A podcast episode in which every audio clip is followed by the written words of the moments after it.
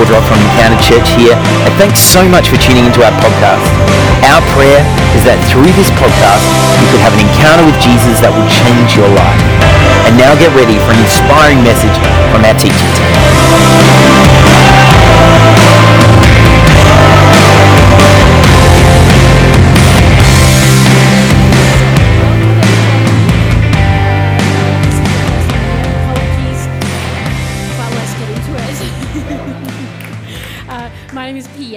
Generations Pastor here. Um, today I'm holding two things in tension the uh, biblical truth and God's will and his wisdom and intention for sex, and also the fact that my husband is on sound and can cut me at any moment. Um, uh, so, uh, I'm here because, probably also because uh, I have a bit of a limited filter. I ask a lot of questions, and I am deeply invested in couples uh, and the role that sex plays in their marriages. So, my, my hope is that this sermon will reflect God's grace, His joy, and His plan for your life and your sex life. So, join me in prayer as we begin. Dear Lord Jesus, thank you for the opportunity to come here in your bask in your presence, Lord. Soften our hearts, open our minds as we receive uh, the words that you have placed on my heart and the words you have given me to share with the, these people, Lord. We thank you for your abundance of grace and your abundance of love that just pour over us daily. In Jesus' name, amen. So, in the beginning, God created humans, and shortly thereafter, sex happened.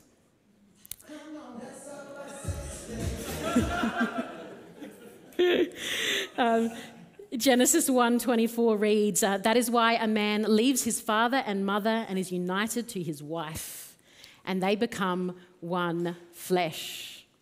Now, the word for this oneness, this unity, is echad. This is the Hebrew word for coming together and being one. Uh, this is the line where man and woman is blurred. John Mark Comer uh, goes further in his book Loveology uh, and explains that it is where you are wrapped up so tightly in someone that you don't know where you end and they begin. Echad is when you know and you are known. Tim Chaddick, a pastor in the US, was asked in an interview, what, what, are the, what are most of the questions asked to you about sex? What's the most common questions? And he responded, What is the purpose of sex? Tim went on to explain that most people take their cues from the culture that they are immersed in their friends, their families, their workplaces, their church communities, if they attend one. Or they take their cues from inside of them, their personal beliefs, their opinions, their faith. But that is not God's vision for our lives. The Bible calls us to not look out or even in, but to look up. So, what does the Bible, what does God say about sex? So, point number one sex is good. Thanks, Thomas. Uh, um, God's vision for sex is threefold pleasure, intimacy, and procreation, all of which are inherently good. Sex is protected and celebrated all throughout Scripture. In the book of Proverbs, we see a wise man instructing his son Let your wife be a fountain of blessing for you. Rejoice in the wife of your youth, a lovely deer, a graceful doe. Let her breast fill you at all times with delight, be intoxicated always in her love. We need a theology of joy, of delight to understand sex. Uh, as has been mentioned a few times in the last few weeks in this series, Jesus' first recorded miracle in the Bible was to turn water into wine at a wedding. a picture is painted of Jesus standing there, holding his glass of red, looking out over his friends and family. Jesus loved a good drink and a free meal. Um, Jesus' attendance at this wedding shows his approval of marriage, as Tech shared last week. The serious work of his ministry did not prevent him from participating in such a joyous occasion. God wants us to enjoy life and live life to the full. Now, Christianity is one of the only great religions that thoroughly approves of the body. C.S. Lewis points out in his book, Mere Christianity, that nearly all of the greatest poetry on love has been written by Christians. Christianity overtly contradicts the notion that sex is bad.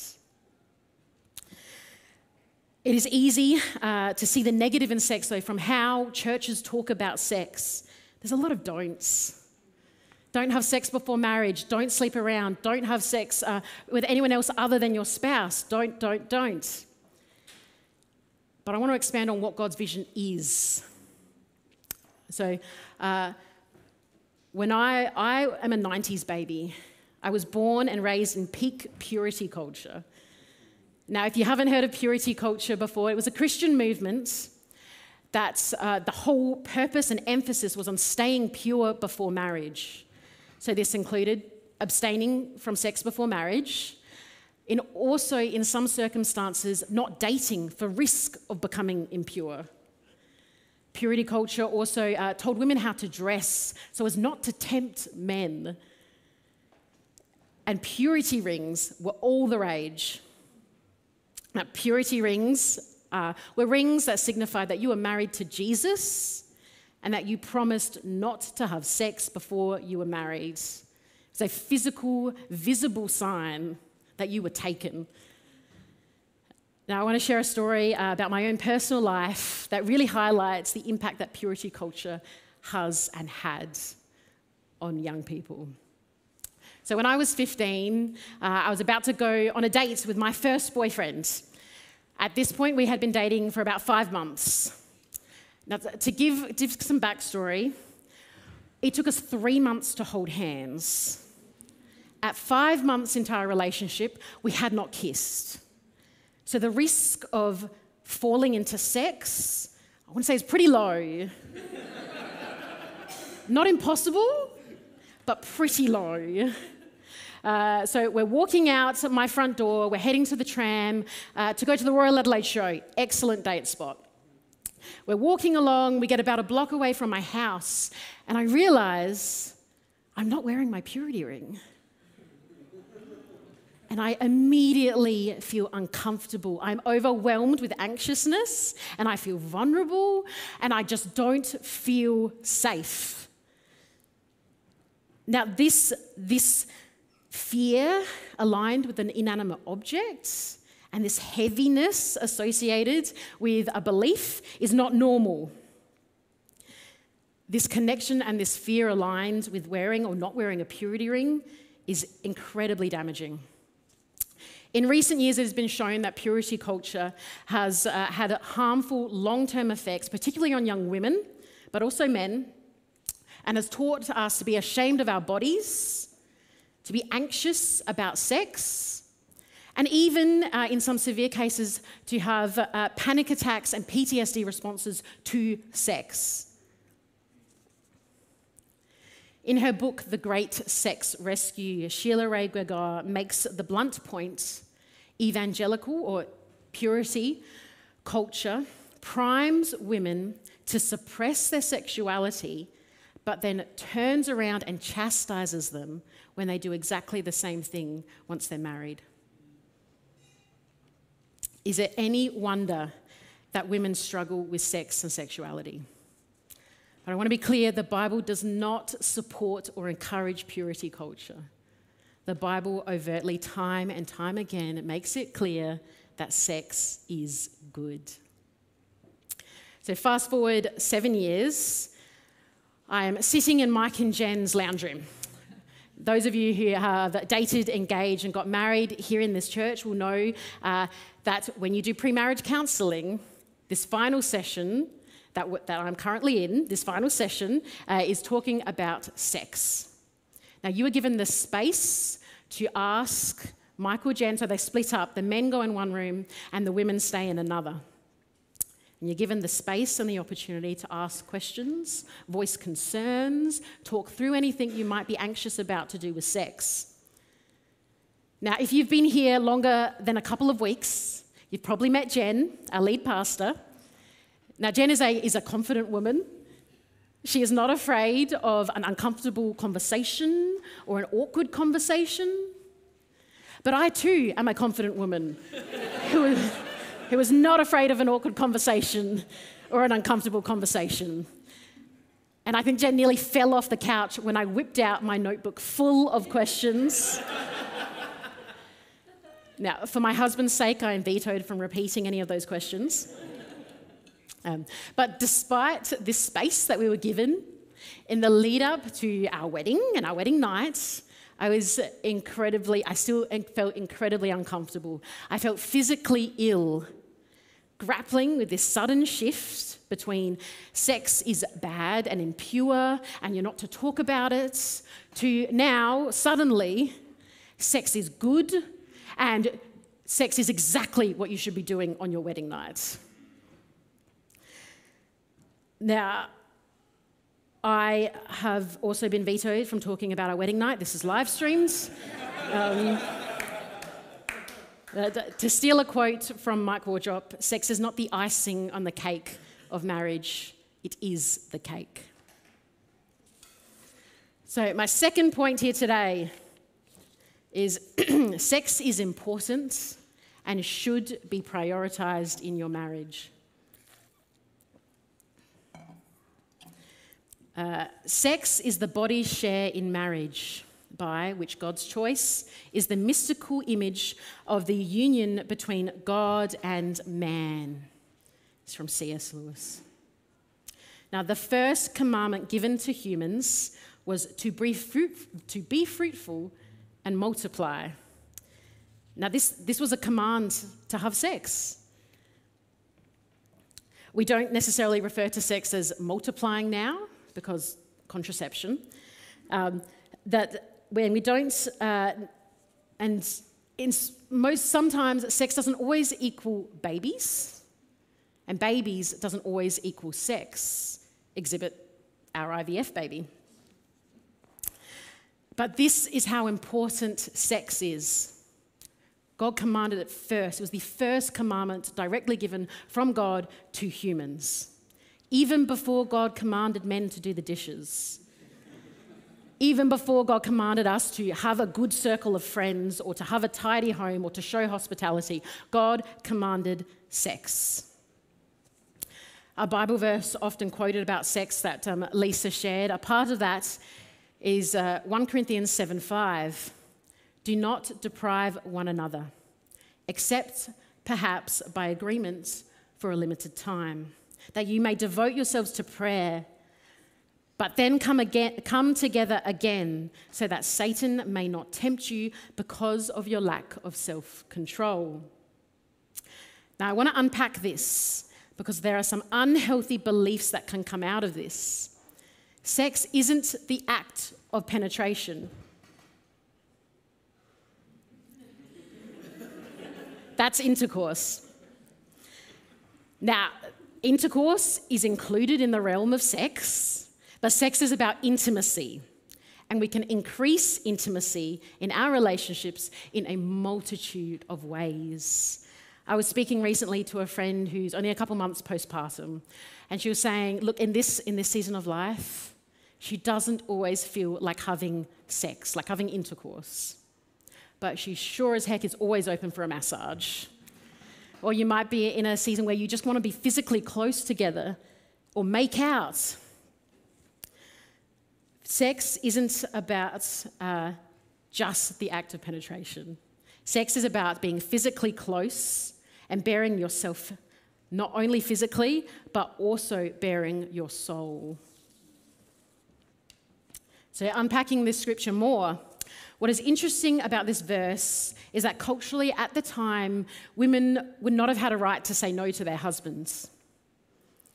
But this verse assumes that women did have a say in the matter. The concept that women could deny their husband would have been radical.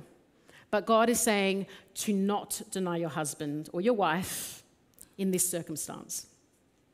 So I want to be clear though that duty sex is not healthy and can be incredibly damaging for a relationship. Love is not love if it is not freely given. And sex can be used as a weapon against your spouse. Sex should not be transactional. You do this, clean this, tidy this, and then, and then I'll give you sex.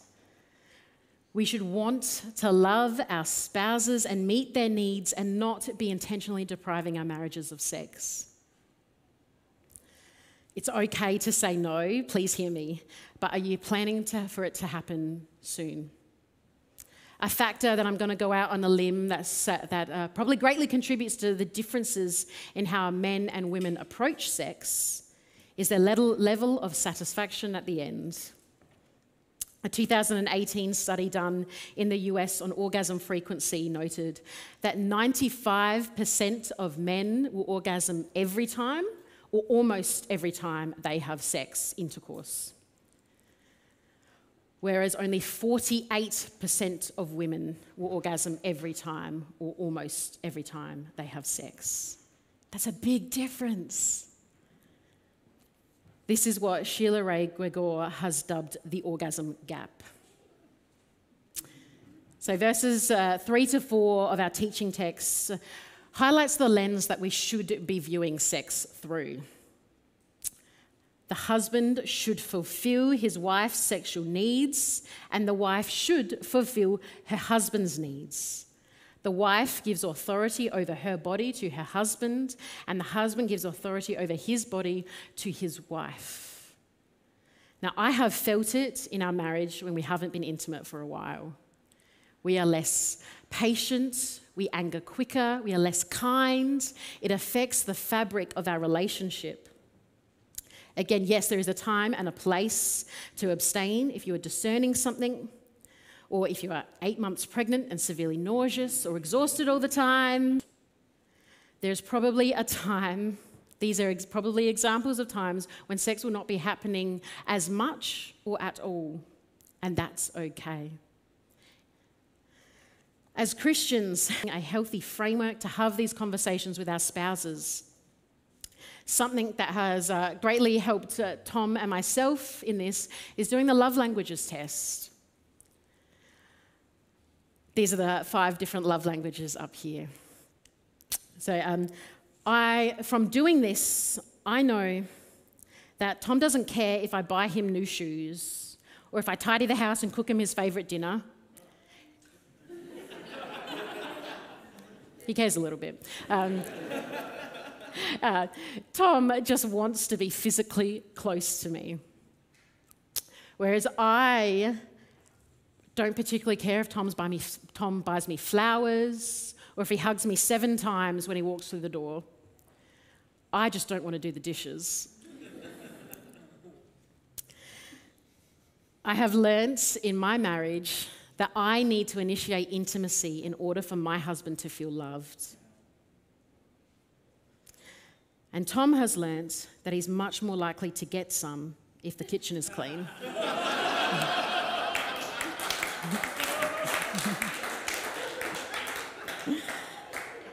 Again, sex should not be transactional. and I have fallen into this trap myself. Cue Tom waving around the tea towel at the back there. Uh, overall, wives and husbands, all we want to hear is we are in this together. We are a team. And when one needs that extra help or that extra love, the other one steps up. And through this, you will see, ultimately see your sex life flourish. So, my third point today sex has been corrupted by the world. Now, we need to deconstruct some lies that society tells us about sex. It is important that we confront the damage that society has done, even if by accident, so that we can walk towards the abundance of life that God wants for us. Now, the word porn comes from the Greek word porneia. The original meaning of the word porneia was to prostitute or to sell. However, by the time of the New Testament, uh, it had a much broader meaning of sexual behavior that was, uh, spoke, was not seen as of God's will or of God's intention for sex. These things included uh, uh, adultery, pedophilia, promiscuity, homosexuality, incest, premarital sex, and bestiality.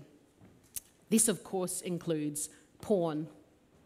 A study commissioned by the Barna Group in 2016 noted that young people are being so exposed to a hypersexualized culture that they are more accepting of explicit content and more open to experimenting themselves. This study found that 12% of 18 to 24 year olds sought out porn daily. Now, there's a graphic up above here. Um, and 56% of young adults sought out porn at least monthly. 56% of 18 to 24 year olds sought out porn at least monthly. Teens and young adults are more likely to seek out porn than any other demographic.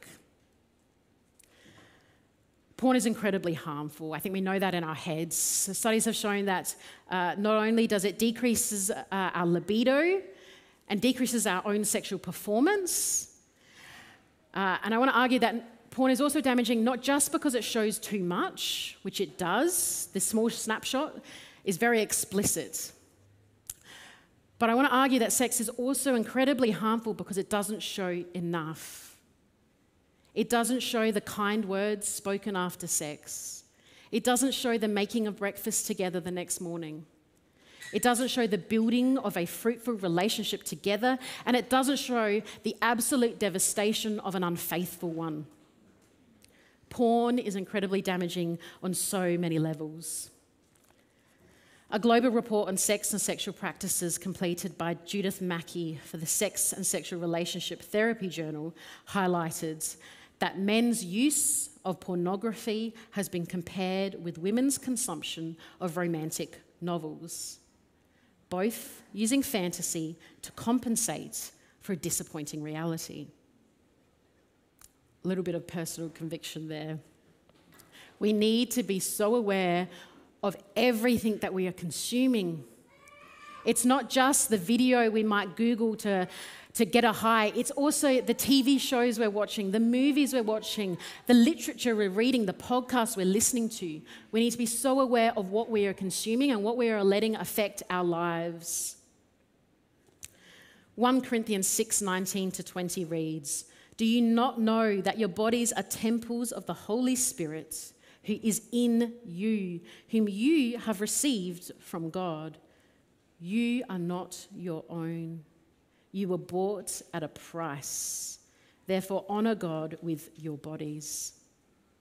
The word body and yourself here is used interchangeably. Paul here is highlighting that our bodies and ourselves are inextricably linked. What you do with your bodies is important. Don't let the world distort your vision of sex, of your bodies a couple months into Tom and mine's relationship, I was, I was at work, I was working at Baker's Delight at the time, doing my own thing, slicing some bread. And uh, my friend who I was working with, friend is a loose term, my colleague uh, at the time, she turned to me and said, So, how's sex with Tom?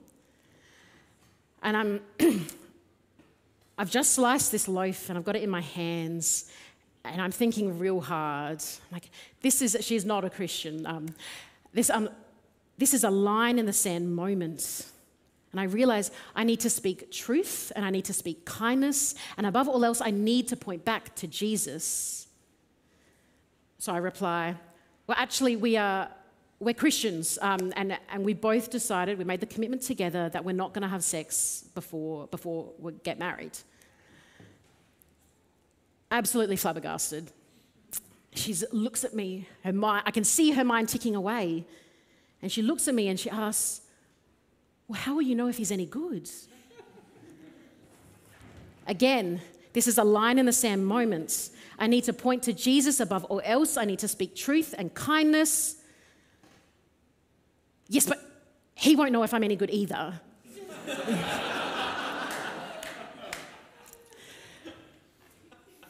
um, we chose to honor God through celibacy in singleness, datingness, and faithfulness in marriage.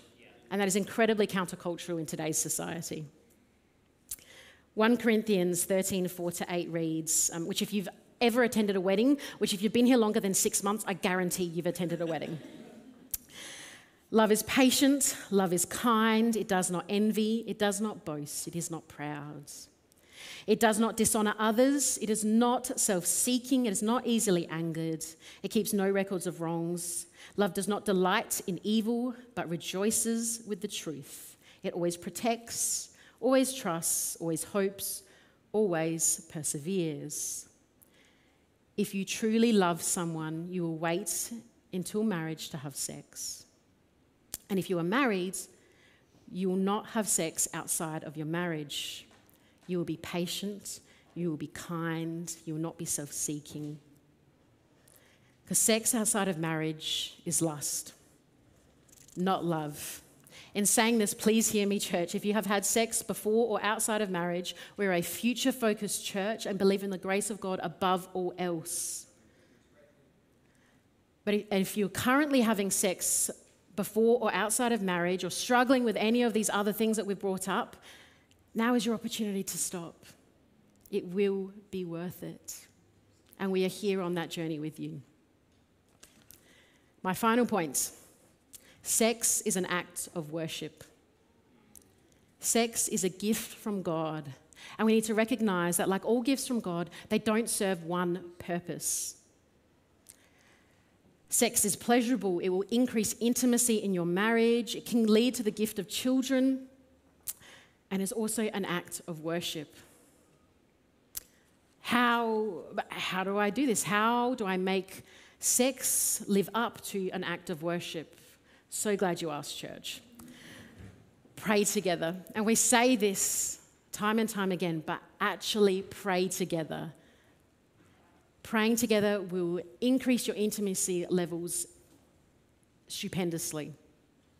I was talking to a friend um, who's a preacher at another church, and I was asking her on her thoughts, like, what's what sort of do you have any ideas? I'm preaching on sex and intimacy. Like, what are your thoughts? Um, do you have anything that, to add? And she said, Tell them to pray together. And I said, Yep, no, like, yep, we've heard that. She's like, No, really? Tell them to pray together. So, my friend, um, she has two very small children. And she said, Her and her husband recently decided to spend 24 hours in prayer 1 a.m., at 2 a.m., 3 a.m., 4 a.m. They woke up and they prayed together. Created um, a board of everything they wanted to pray for. Community, they had their friends, they had their city, they had their workplaces, they had each other on that board, and they would start again on the hour every hour and pray through all of these things and she said it got to the point where they were praying and the alarm for the next hour would go off before they'd finished.